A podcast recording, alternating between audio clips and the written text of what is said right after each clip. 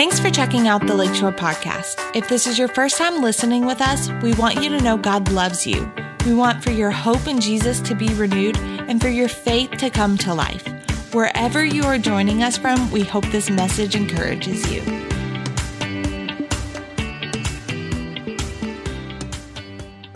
Do not resist the one who is evil. And if anyone should slap you on your right cheek, turn and give him the other one also. And if anyone would sue you and take your tunic, let him have your cloak as well. You have heard that it was said, You shall love your neighbor and hate your enemy. But I say to you, love your enemies and pray for those who persecute you, so that you may be sons of your Father who is in heaven.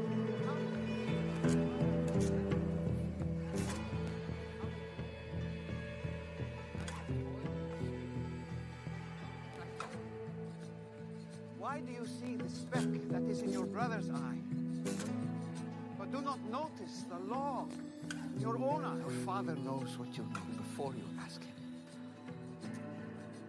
Pray then like this Our Father in heaven, hallowed be your name. And if anyone should force you to go one mile, go with him two miles. Your kingdom come, your will be done on earth as it is in heaven. Give us this day our daily bread.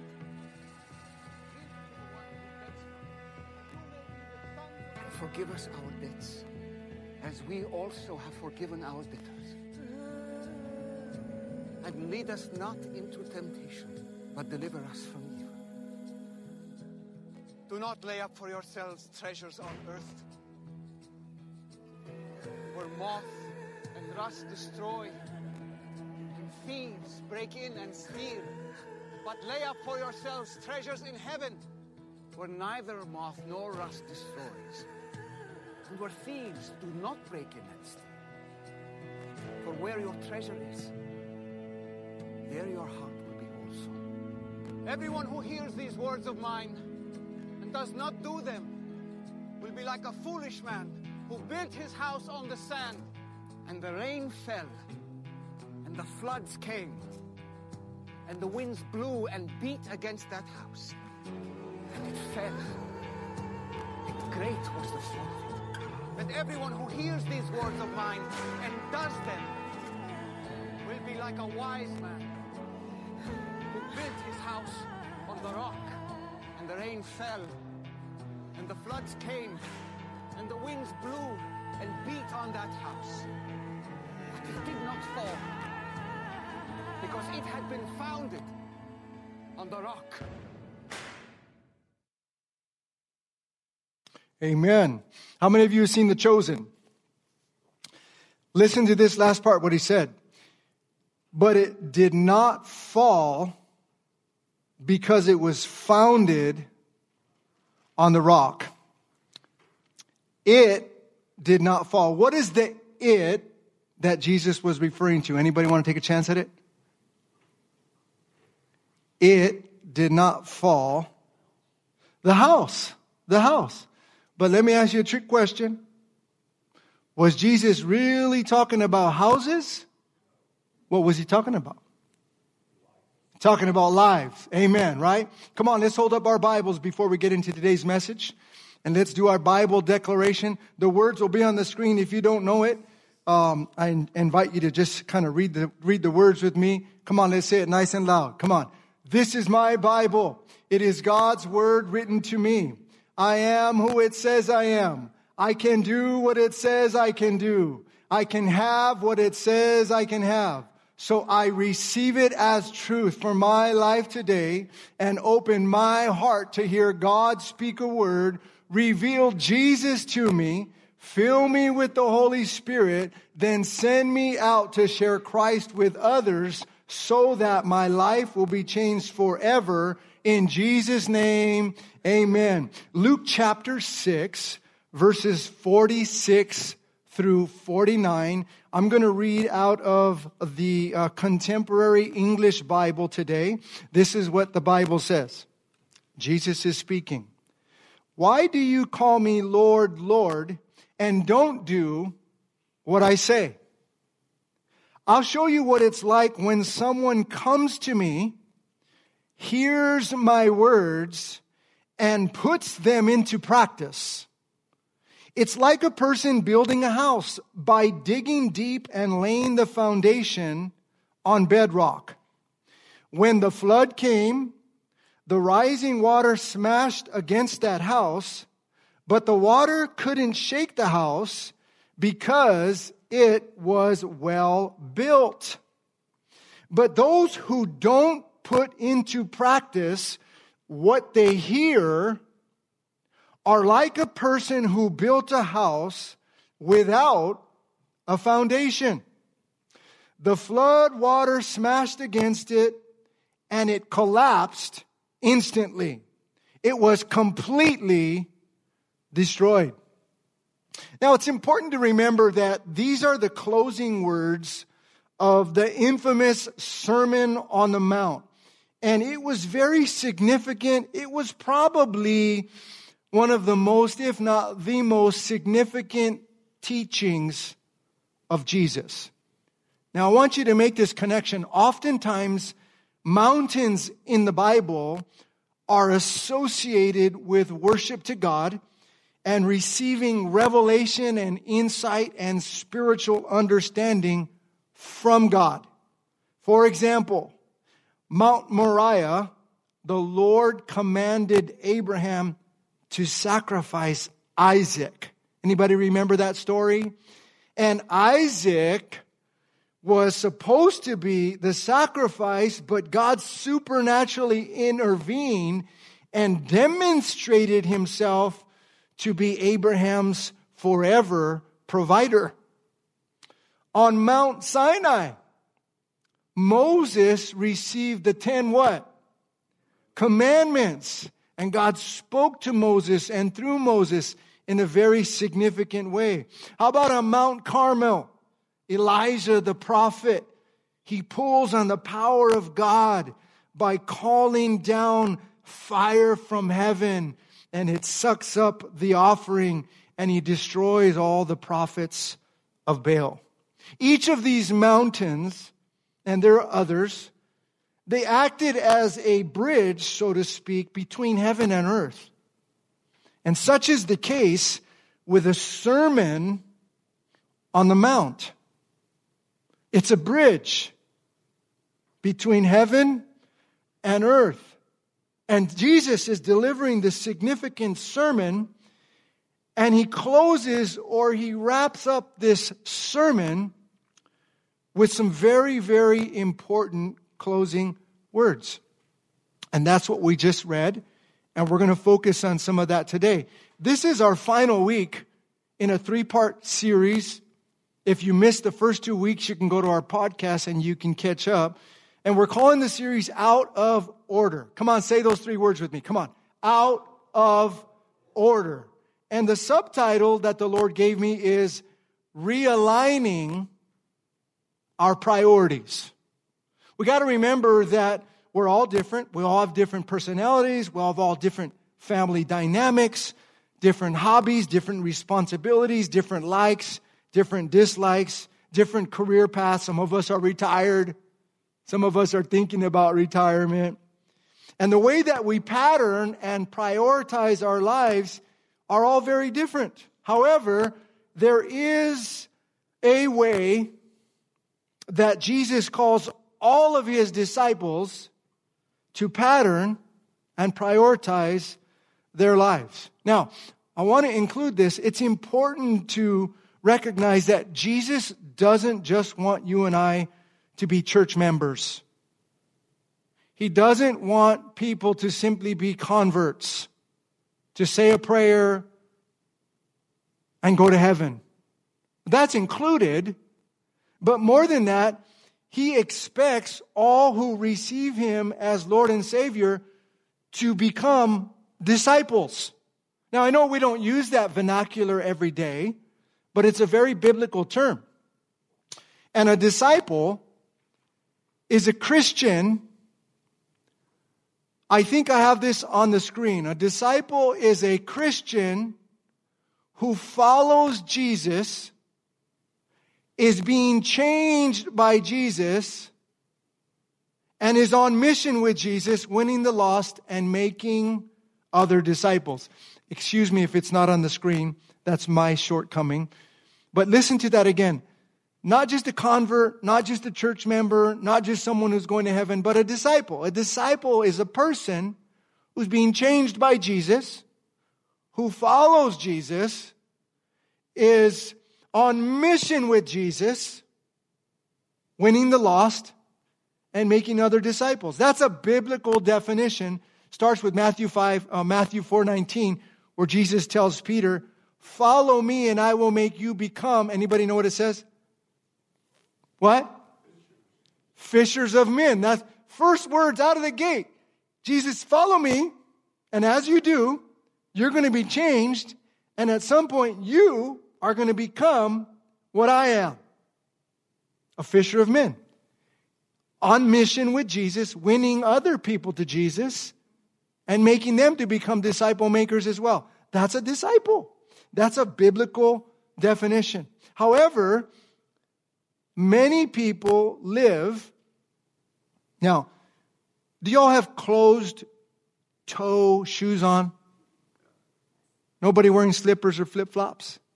If you got flip flops, curl your toes. I don't want to step on any toes. I want to be gentle. Listen to me. Many people, however, live and do whatever seems right to them. Listen, they occasionally listen to or hear Jesus' words, read the Bible, listen to sermons. And when it's convenient, and if it's in their schedule, they come to him when they're in trouble or they're desperate. I'm not saying you do that. I'm just saying there's a lot of people who say they're Christians do that. It's a cultural thing. And in order to receive all that Jesus has for us, we have to recognize Him that He has a priority and an order. And He talks about it in this text. Week one, if you remember, we talked about coming to Jesus. For us, this should be a practice and a priority. Jesus said, Whoever comes to me, comes to me. Coming to Jesus is not a one time event when I repent for my sins and receive Him as Lord. Coming to Jesus could be every day. Come on, do I have anybody here who comes to Jesus every day? I know I got some, right? We come to Him, we sit before Him. Week two in this series, we focus on the necessity of hearing His sayings. Remember, He said, Whoever comes to me and hears my sayings. So we come to Him, we invest time with Him through prayer, reading the Bible, singing songs, praying in the Spirit, whatever that looks like for you.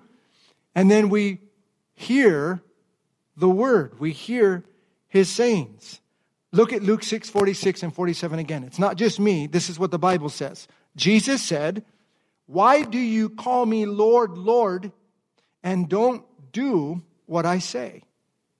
I'll show you what it's like when someone comes to me, hears my words, and puts them into practice. Say that last part with me. And puts them into practice. The title of today's message is this Put them, Jesus' words, into practice. Come on, say it with me. Put them, Jesus' words, you got to do this, Jesus' words, into practice. The subtitle that the Lord gave me is this founded on the rock. Come on. How many of you want your lives to be founded on the rock, getting more and more solid, more and more stable, more and more secure? Now, let me just say this, okay? So I don't know a lot, and God's still working on me, but I've been walking with Jesus for 30, 31 years. And there have been times in my life where my life was so shaky was so being built on sand, was so jacked up. Can I say that in church? just jacked up.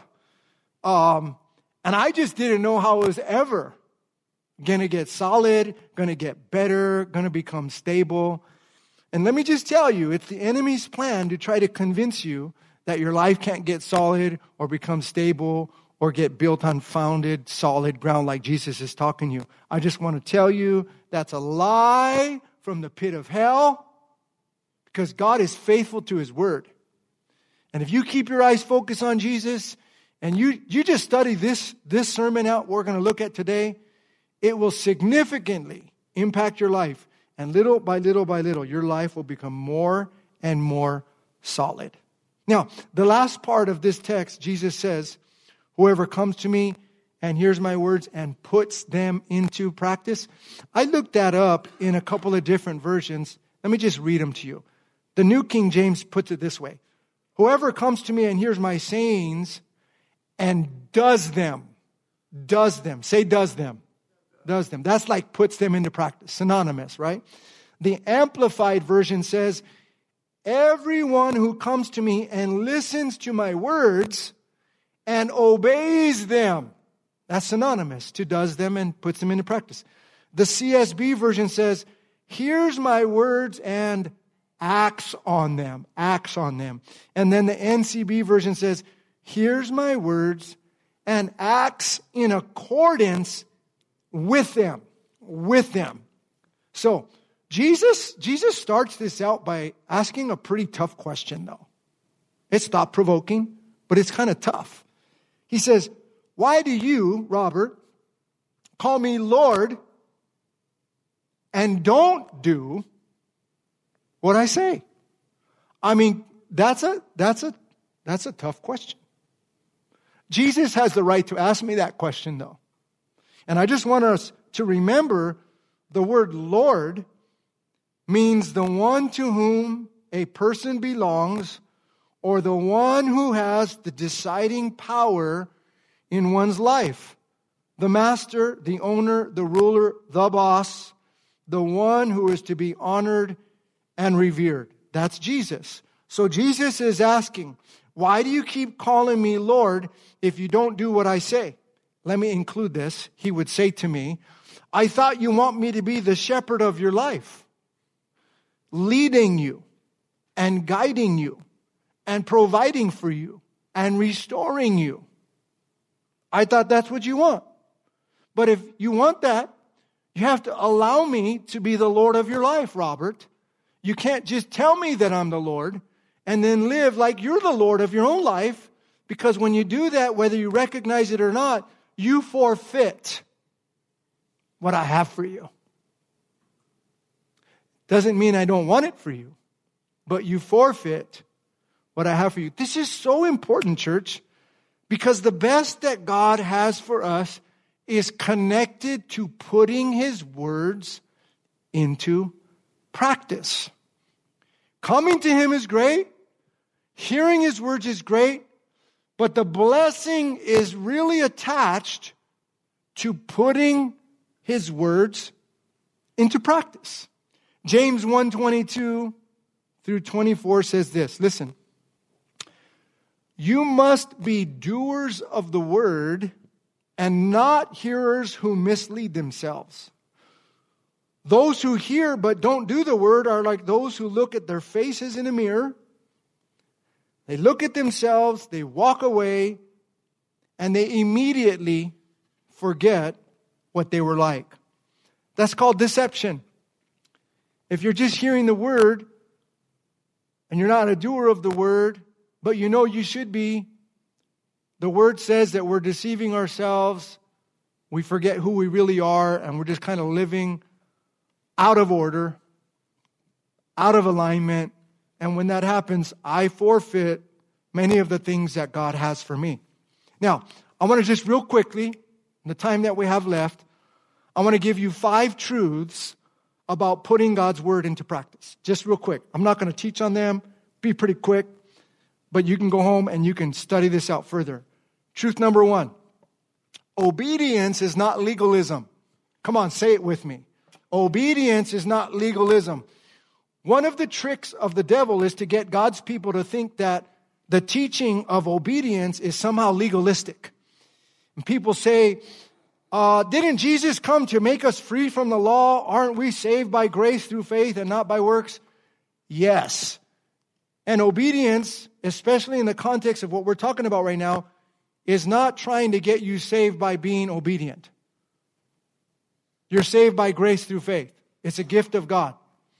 Legalism exists when people attempt to secure salvation or righteousness in God's sight by good works. Legalists believe that they can earn God's approval by performing the requirements of the law. That's not what I'm talking about when we're talking about obedience. The, the, the concern that some Christians might have is connected with the word obedience in, in this way. Um, they might think when they hear obedience that you're only loved by God, accepted by God, and saved by God if you do what He says. But if you don't do what He says, then you're not loved by God, you're not accepted by God, and you can't be saved by God. That's not what I'm talking about. I'm talking about people who are already in a relationship with God by grace through faith, and now Jesus is the Lord of our life, and we're learning to understand that all throughout the scripture, God wants us to learn to walk in obedience. Okay? So we're not talking about a legalistic approach here. Okay, Pastor Robert, why is obedience so important? Truth number two obedience demonstrates my faith. Come on, say it with me, church.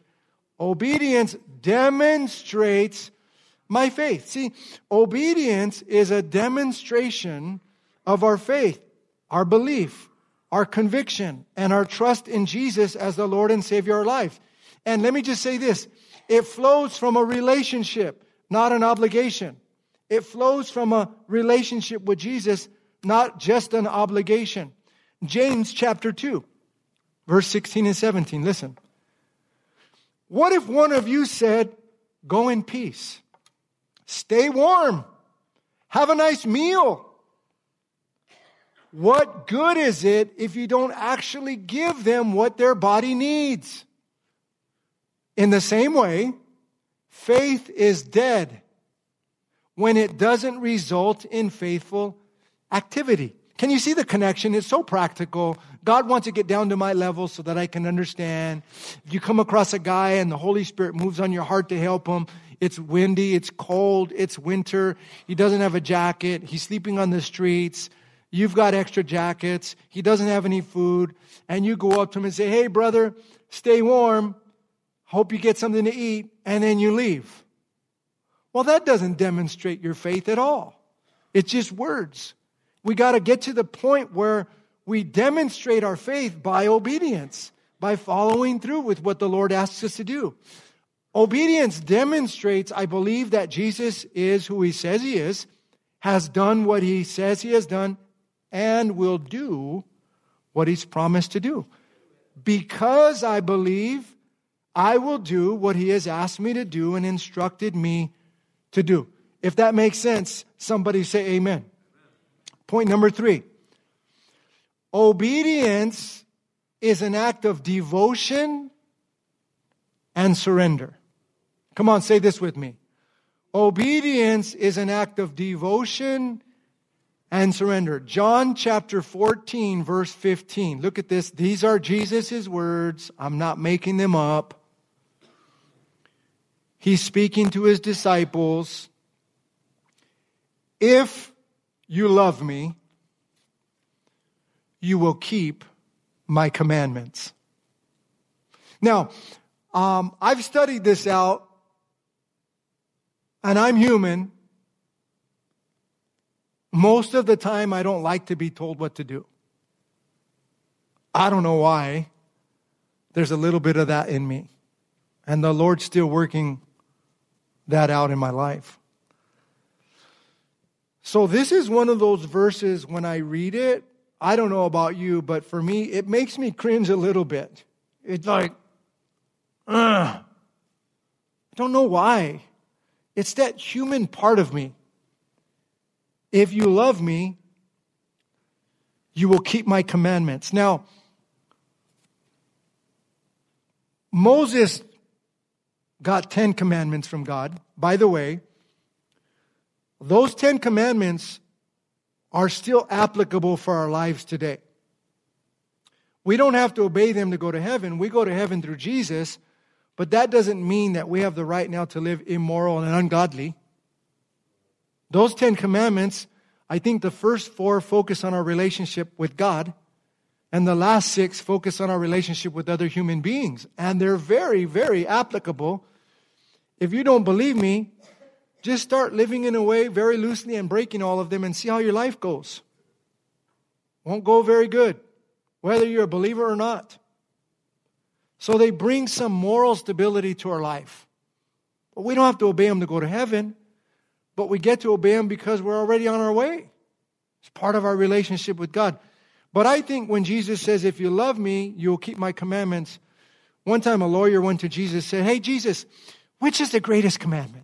Which one is the number one that I need to obey? You guys remember that story? Do you remember what Jesus responded? Most of you probably know, at least a couple of you. He said, You shall love the Lord your God with all your heart, with all your soul, with all your mind, and with all your strength. That's the first and the greatest commandment. Anybody remember that? And then he said, and the second one is like it. What did he say? You shall love your what did he say? You shall love your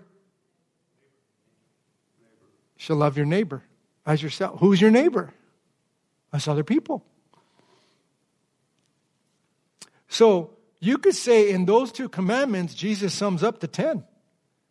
Because the ten are about loving God and honoring God and loving people and other people. Jesus is wise though, isn't he?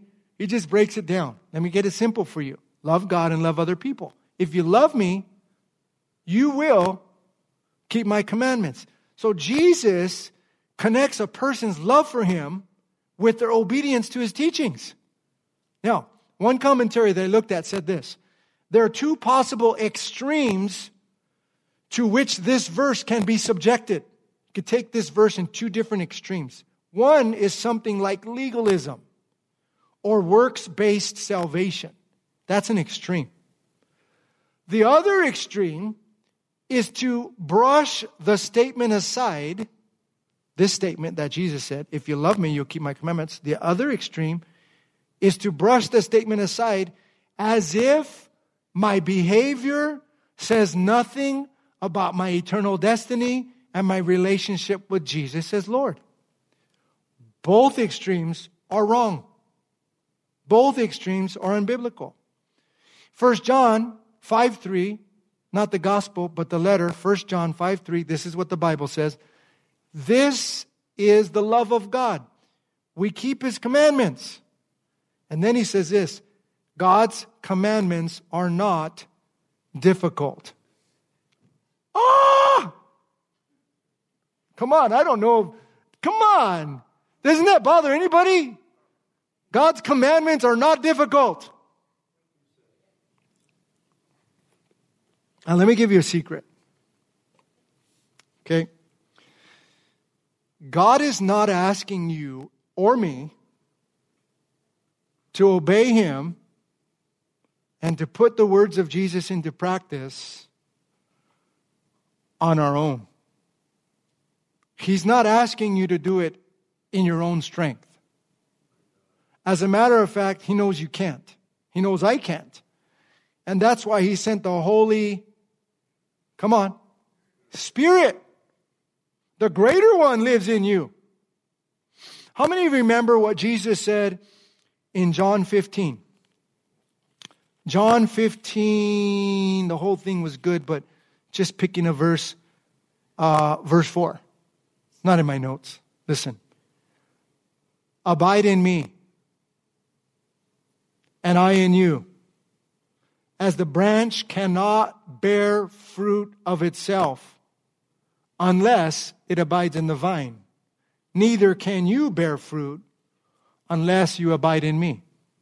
Now let me just let me just bring some biblical undergirding to this text. If you're a Christian, you already abide in Jesus. Come on, that's one amen. Come on, amen. If you're a Christian, you're not trying to get in. You're in. I'm in. You're as in as you could ever be. He, you're in Him and He's in you. And according to Jesus' words, you're both in the Father. You're as close as you're ever going to be to Jesus. So you're not trying to get in. But you have to recognize that you're in. And then there are some practical things that you and I can do that help us to experience our abiding in Jesus. You know what they are coming to Jesus. I'm investing time with Him. I got work, I got career, I got family, I got kids, I got hobbies, I got vacation, I got responsibilities, I got bills, I got yard work, I got hair, I got nails, I got cars, I got tune ups, I got stuff.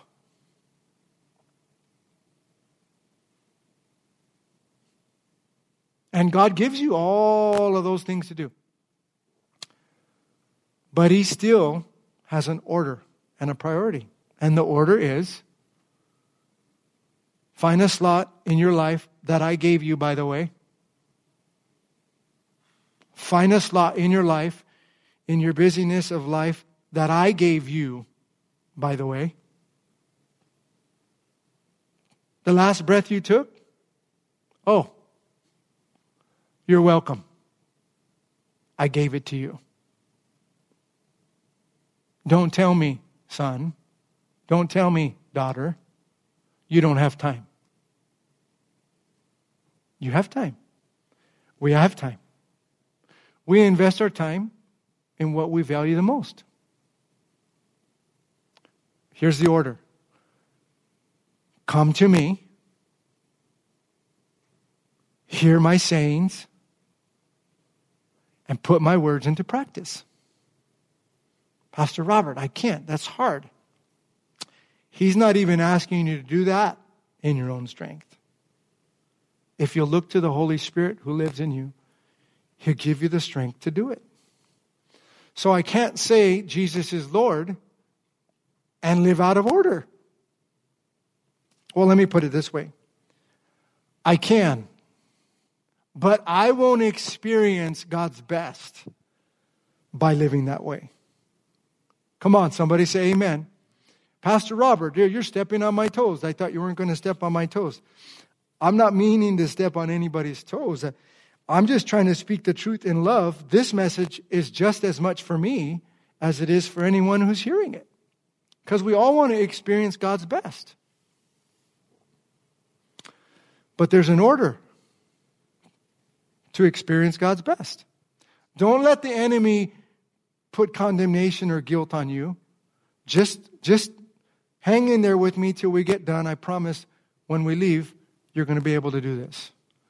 Here's the other thing we need to know. Point number four obedience is a progression, not a destination. I don't know if you realize this or not, but you'll never get to the point where you'll be able to say, I've arrived. I am perfect.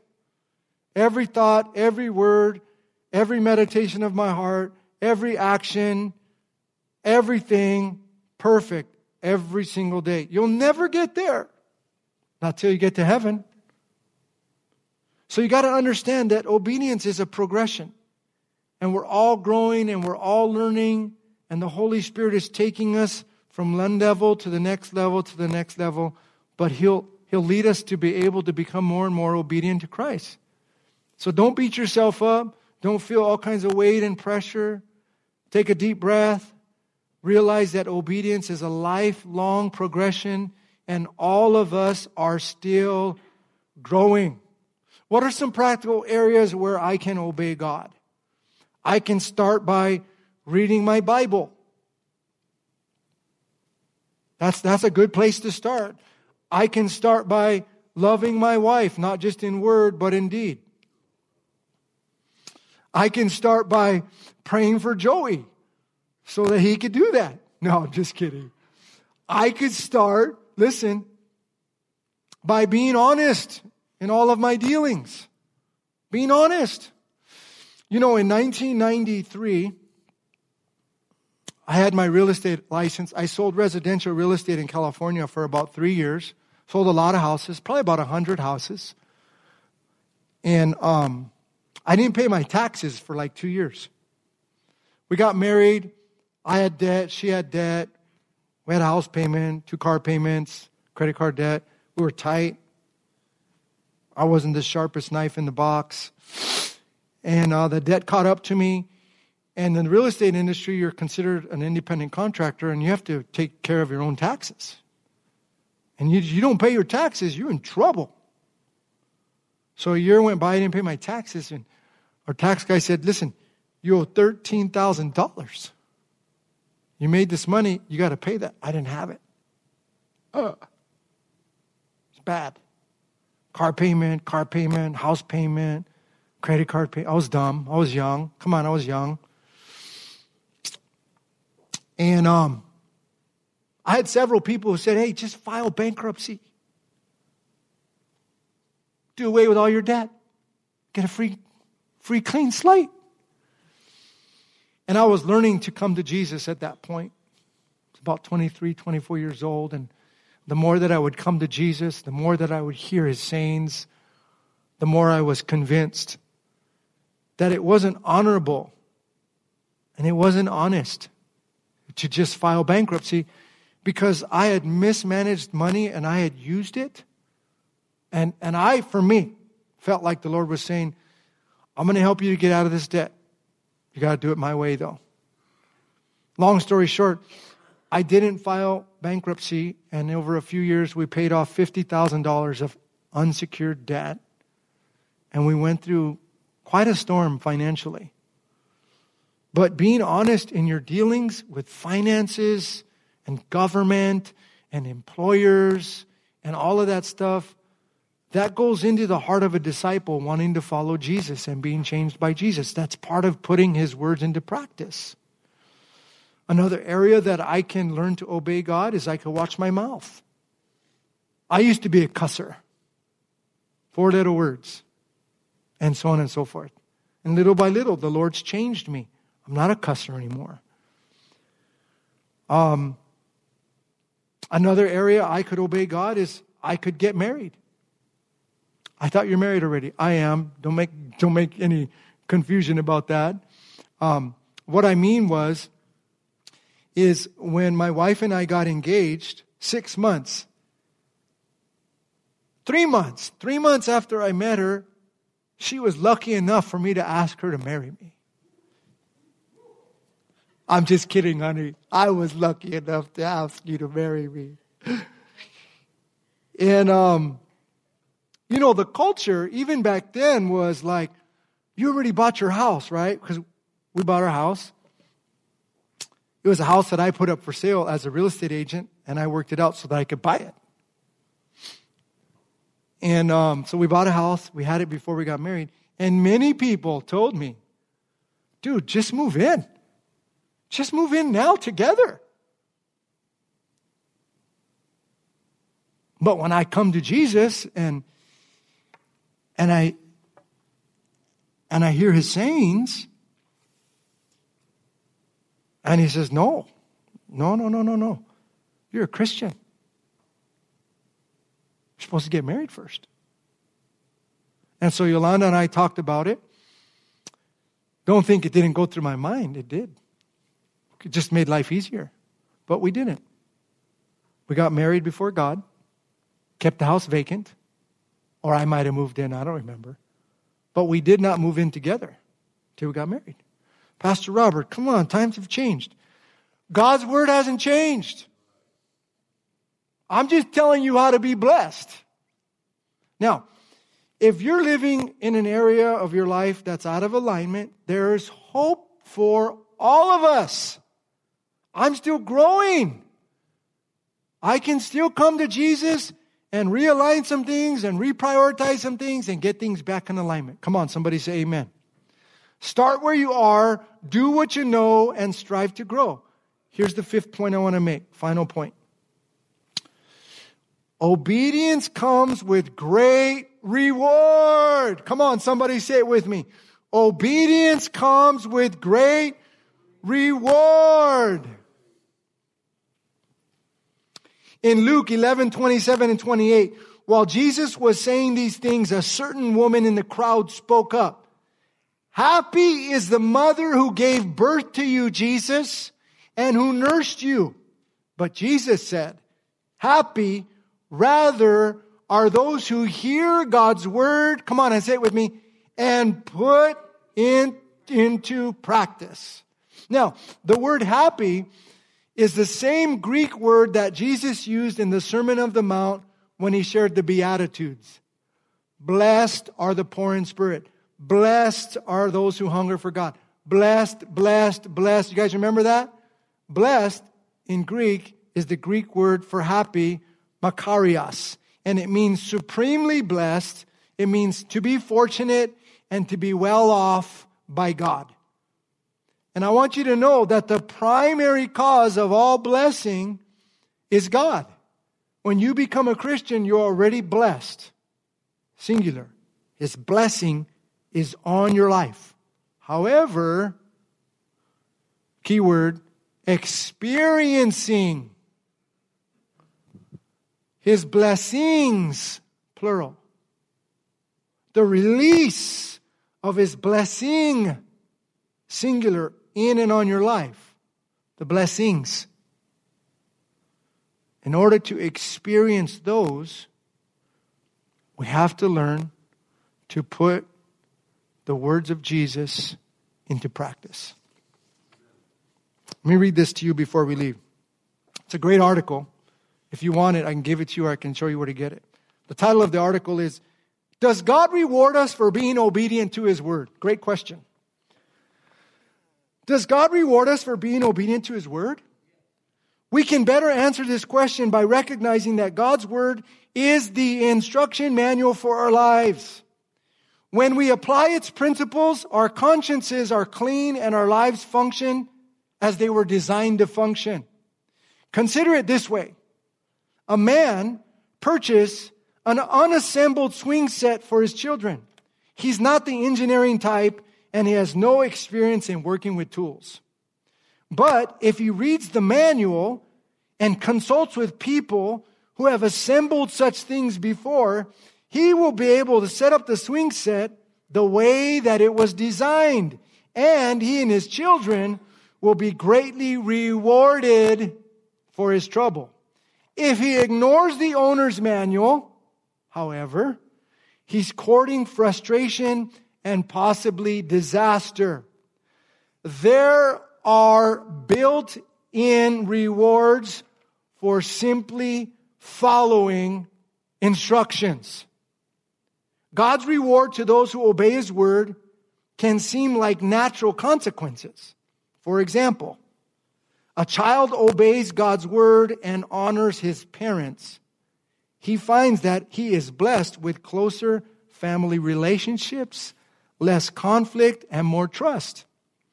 Are these direct blessings of God for obedience or the natural consequences of treating parents well? Or both? Another example a teenager obeys God's word and avoids sexual immorality. She finds that she is blessed with less complicated romantic relationships, fewer heartaches, and an absence of STDs. Is she experiencing a direct blessing from God for obedience or the logical outcome of choosing the path of abstinence before marriage, or both. Whatever struggles we face on earth in order to obey God's word will be overly compensated in eternity with rewards we cannot even imagine. Final truth that I said Obedience comes with great reward. Have you been blessed by the word today? Come on, stand to your feet. Let's pray. Father, we thank you for the words of Jesus. Such a promise, such reward, such blessing. Whoever comes to me and hears my words and puts them into practice, it's like a person building a house by digging deep and laying the foundation on the bedrock. When the flood came, the rising water smashed against that house, but the water could not shake the house because it was well built. Holy Spirit, help us to build well. Give us a desire to dig deep spiritually. I pray specifically now, Lord, for every person under the sound of my voice who's experiencing troubled times, troubled waters, difficulties, heartache, hopelessness. Father, I thank you for your grace. I thank you for your mercy. I thank you that your word says if you've committed sin and you confess your sin to me that I'm I'm faithful, I'm just, I'm righteous to forgive you of your sins and to cleanse you from all unrighteousness and give you a fresh start. So Father, I pray for that this morning. Forgive me, forgive us for living out of alignment Help us to reprioritize our lives so that we're people who come to Jesus, hear his sayings, and put them into practice. We thank you for the help of the Holy Spirit. We're so desperate for him. In Jesus' name, everyone said, Amen. Thanks again for listening. To hear more messages like this one, make sure to subscribe and check out our podcast channel for more messages. If you like what you're hearing, share it with your friends. For more content from Lakeshore and information on services, check us out at lakeshorecf.com.